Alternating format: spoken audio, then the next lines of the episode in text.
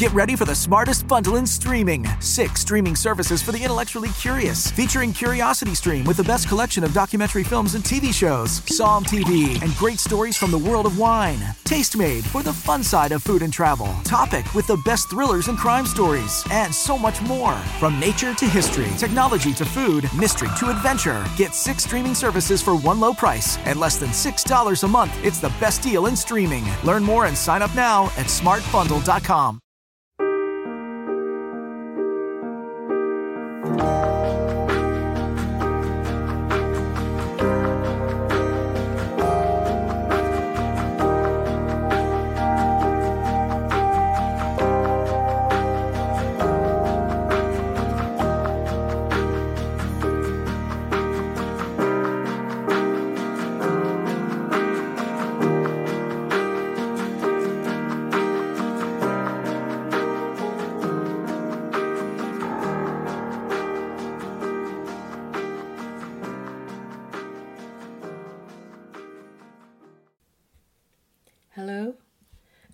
to my show on civil rights. My name is Barbara Bullen, and I'm one of the radio hosts for the New Heights Show on Education and the New Heights Educational Group. I hope you enjoy the show, and I'm asking our listeners to consider becoming a sponsor. This show is pre recorded.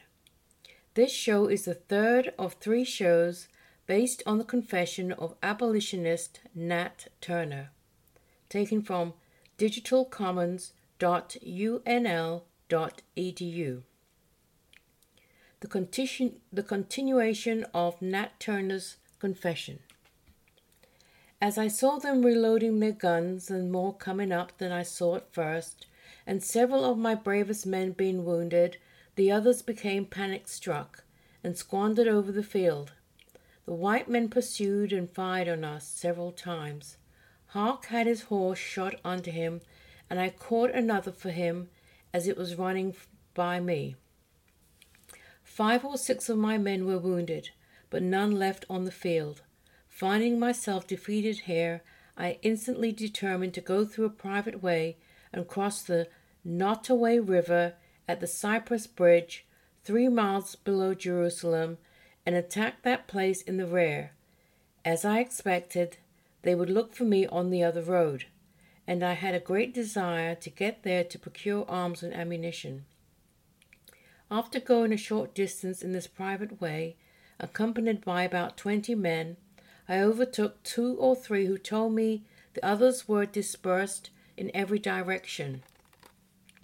After trying in vain to collect a sufficient force to proceed to Jerusalem, I determined to return as I was sure they would make back to their old neighborhood where they would rejoin me, make new recruits, and come down again. On my way back, I called at Mrs. Thomas's, Mrs. Spencer's, and several other places. The white families having fled, we found no more victims to gratify our thirst for blood. We stopped at Major Ridley's quarter for the night, and being joined by four of his men with the recruits, made since my defeat, we mustered now about forty strong. After placing our sentinels, I lay down to sleep, but was quickly roused by a great racket starting up. I found some mounted and others in great confusion.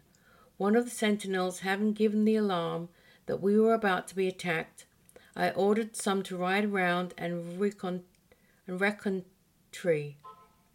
And on their return, the others being more alarmed, not knowing who they were, fled in different ways, so that I was reduced to about twenty again. With this, I determined to attempt to recruit and proceed on to rally in the neighborhood I had left. Dr. Blunt's was the nearest house which we reached just before day. On riding up the yard, yard Hark fired a gun.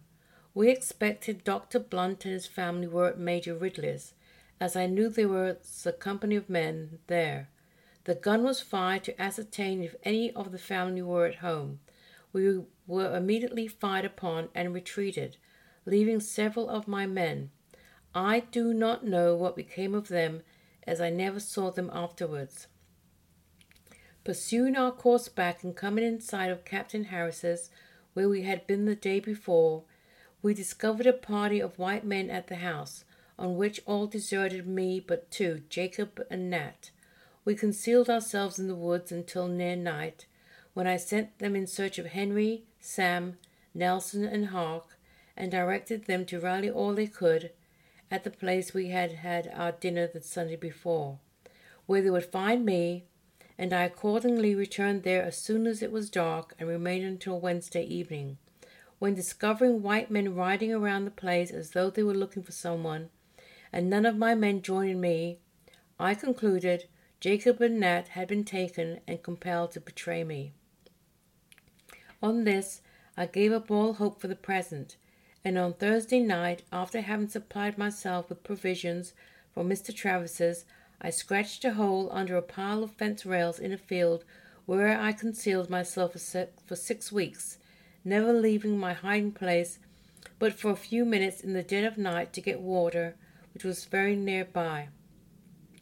Thinking by this time I could venture out, I began to go about in the night and eavesdrop the houses in the neighborhood. Pursuing this course for about a fortnight and gathering little or no intelligence, afraid of speaking to any human being, and returning every morning to my cave before the dawn of day, I know not how long I might have led this life. If accident had not betrayed me, a dog in the neighborhood passing by my hiding place one night while I was out was attracted by some meat I had in my cave and crawled in and stole it and was coming out just as I returned. A few nights after, two Negroes having started to go hunting with the same dog and passed that way, the dog came again to the place and having just gone out to walk about, discovered me and barked, on which thinking myself discovered, I spoke to them to beg concealment. On making myself known, they fled from me. Knowing then they would betray me, I immediately left my hiding place and was pursued almost incessantly until I was taken a fortnight afterwards by Mr. Benjamin Phipps. In a little hole I had dug out with my sword for the purpose of concealment onto the top of a fallen tree. On Mr. Phipps discovering the place of my concealment, he cocked his gun and aimed at me. I requested him not to shoot, and I would give up, upon which he demanded my sword. I delivered it to him, and he brought me to prison. During the time I was pursued, I had many hairbreadth escapes, which your time will not permit you to relate. I am here loaded with chains and willing to suffer that fate that awaits me. I here proceeded to make some inquiries of him, after assuring him of the certain death that awaited him, and that concealment would only bring destruction on the innocent as well as guilty, of his own color, if he knew of any extensive or concerted plan. His answer was, I do not. When I questioned him as to the insurrection of, in North Carolina happening about the same time, he denied any knowledge of it. And when I looked him in the face as though I would search his inmost thoughts, he replied, I see, sir, you doubt my word. But can you not think the same ideas and strange appearances about this time in the heavens might prompt others as well as myself to this undertaking? Right now, you might be struggling through your classes or even failing them. You might be worried that you may not finish high school. There might have even been a thought that you may not be smart enough. Well, the New Heights Educational Group begs to differ. We not only think you are smart enough, but with our help, you will complete your high school diploma. The New Heights Educational Group strives to improve your academic success through its tutoring services. To learn more, please visit newheightseducation.org and contact us. New Heights Educational Group educational resources to help reach your goals.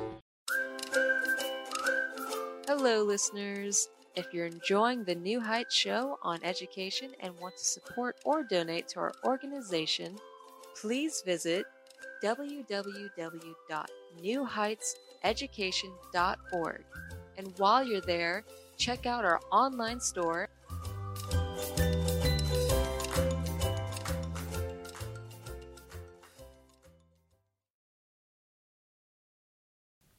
Welcome back to the New Heights Show on Education. My name is Barbara Bullen, and I'm the radio host for this show. This show is pre recorded and focuses on the history of civil rights. A recap of the first segment of the show on the abolitionist Nat Turner's confession will continue.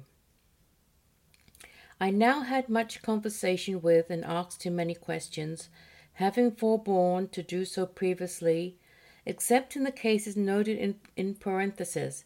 But during his statement, I had, unnoticed by him, taken notes as to some particular circumstances, and having the advantage of his statement before me in writing on the evening of the third day that I had been with him.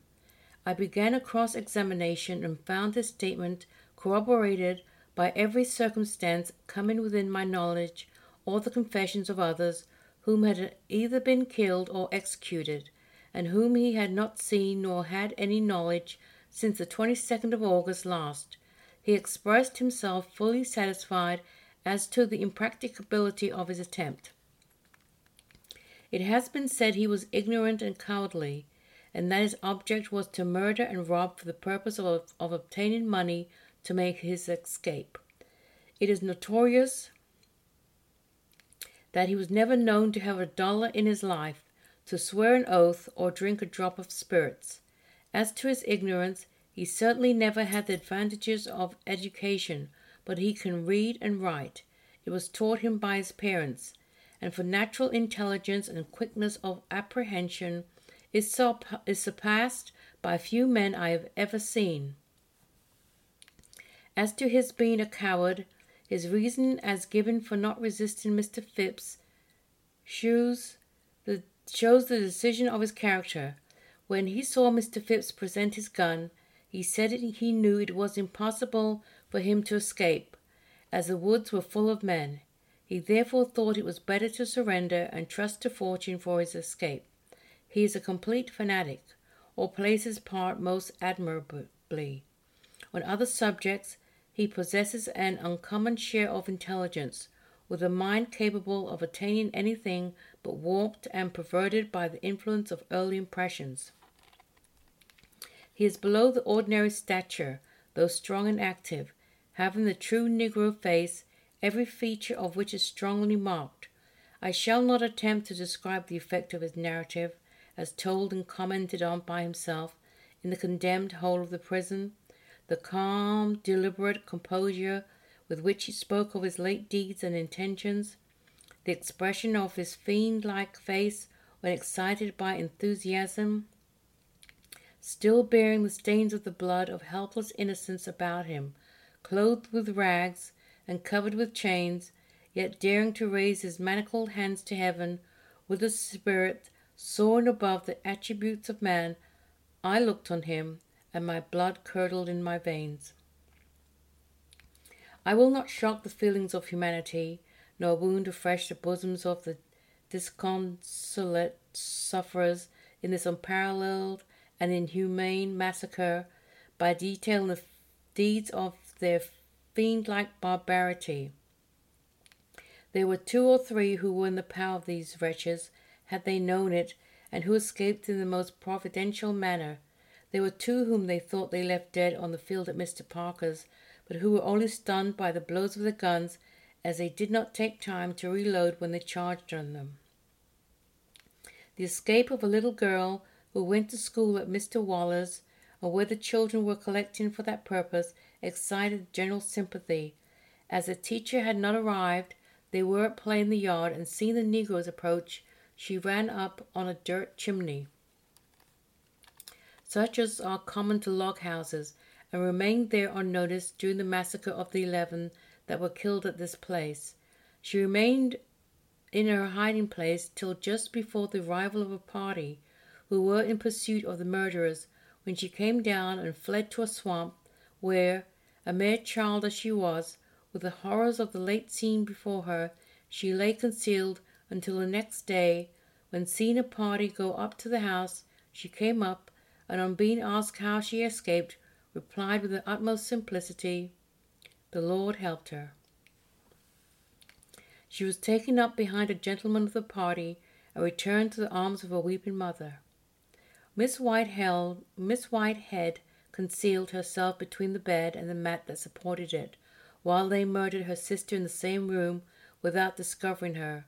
She was afterwards carried off and concealed for protection by a slave of the family, who gave evidence against several of them on their trial.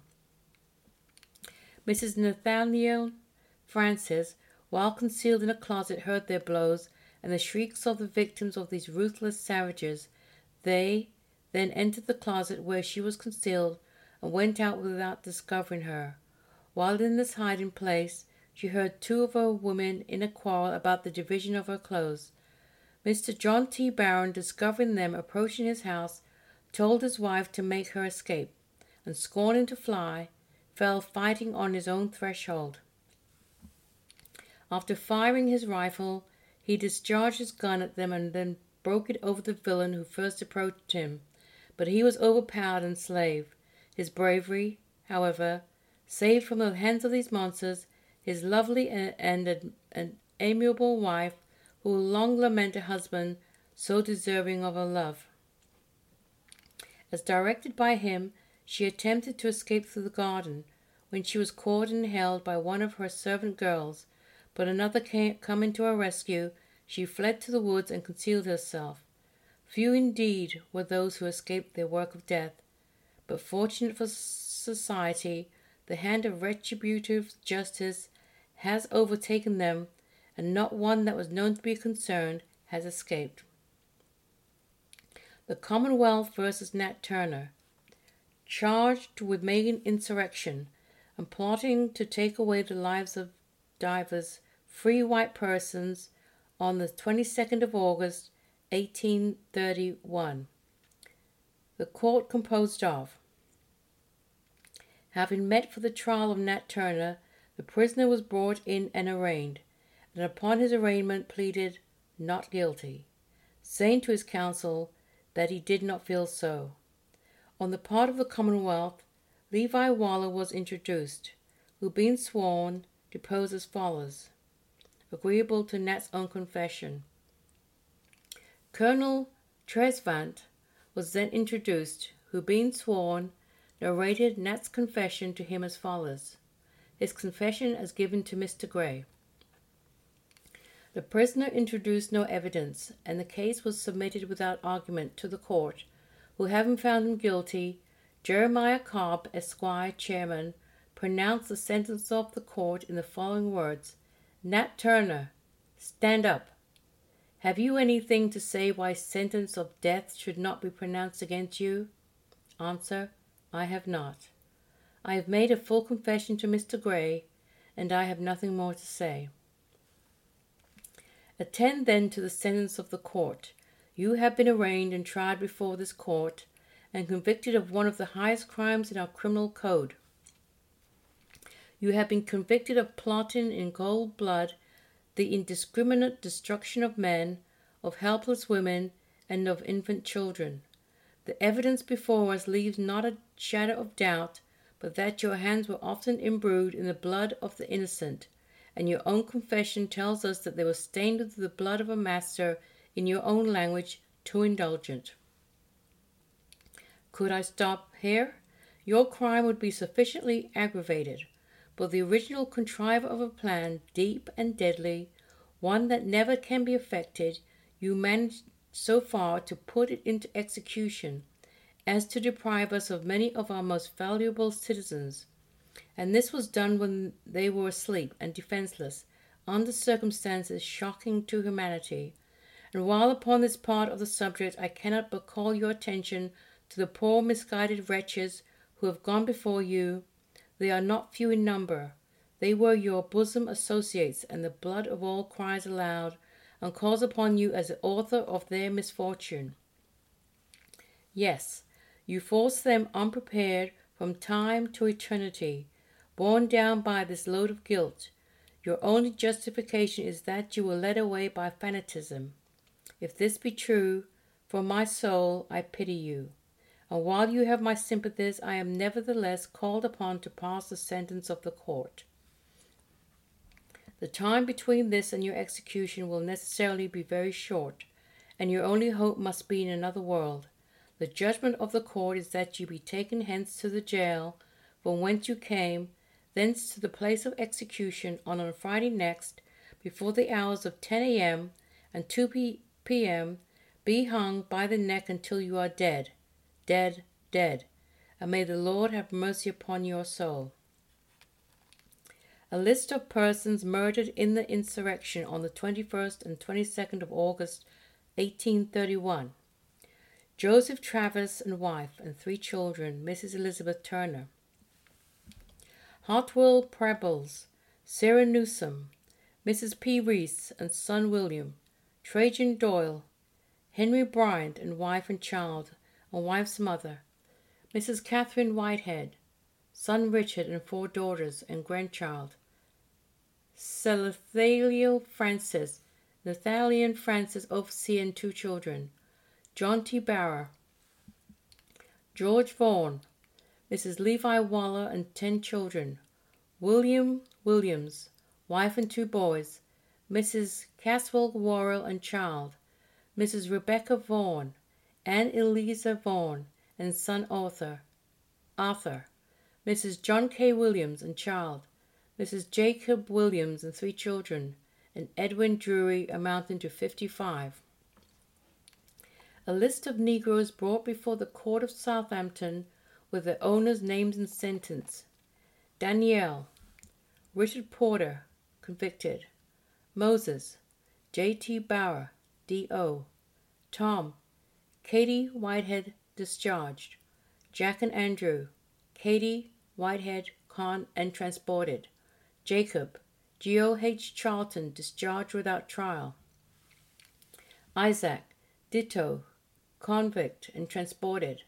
Jack, Everett Bryant, discharged. Nathan, Benjamin Blunt's estate, convicted. Nathan, Tom and Davy Boys, Nathaniel Francis convicted and transported. Davy, Elizabeth Turner convicted. Curtis, Thomas Ridley, D.O. Stephen, D.O. D.O. Hardy and Isham, Benjamin Edwards convicted and transported. Sam, Nathaniel Francis convicted. Hark, Joseph Travis Estate, D.O. Moses, a boy, D.O. D.O. and transported. Davy, Levi Waller, convicted. Nelson, Jacob Williams, D.O. Nate, Edmund Turner Estate, D.O. Jack, William Reese's Estate, D.O. Dred, Nathaniel Francis, D.O. Arnold Artist, free, discharged. Sam, J.W. Parker, acquitted. Ferian Archer, J.W. Parker, discharged without trial. Jim, William Vaughan, acquitted. Bob, Temperance Parker, D.O. Davy, Joseph Parker. Danielle, Solomon D. Parker, discharged without trial. Thomas Haycock, free, sent on for further trial. Joe, John C. Turner, convicted. Lucy, John T. Bauer, D.O. Matt, Thomas Ridley, acquitted. Jim, Richard Porter, D.O. Exum artist, free, sent on for further trial. Joe, Richard P. Briggs, discharged without trial. Barry Newsom, free, sent on for further trial. Stephen, James Bell, acquitted. Jim and Isaac, Samuel Champion, convicted and transported. Preston, Hannah Williamson, acquitted. Frank, Solomon D. Parker, convicted and transported. Jack and Shadrach, Nathaniel Simmons, acquitted. Nelson, Benjamin Blunt's estate, D.O. Sam, Peter Edwards, convicted. Archer, Arthur G. Reese, acquitted.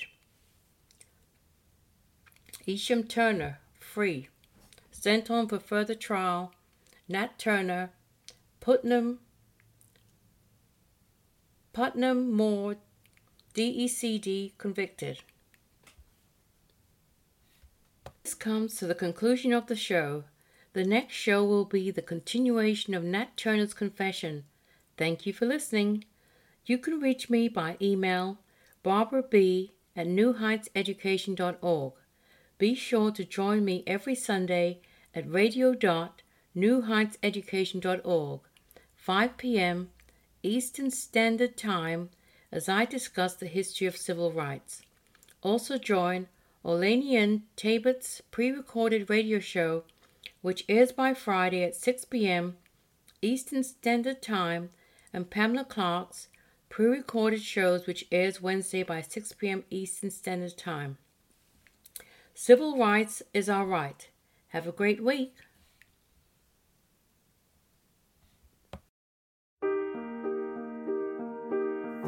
We hope you enjoyed today's show.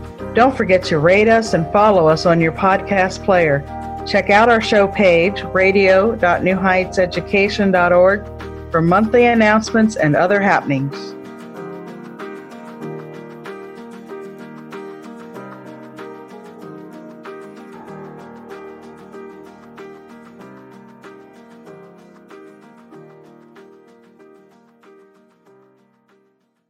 Imagine your new bathroom. A sparkling new tub, a modern shower conversion, a seamless new wall, all done in as little as a day. Introducing Bath Fitter. Join over 2 million customers delighted with our one of a kind remodeling process. No demolition, no mess. Guaranteed for life. Installed in as little as a day. Book a free in home consultation at bathfitterpodcasts.com and get our best offer of the year right now. Bath Fitter 35 years of better bath remodels.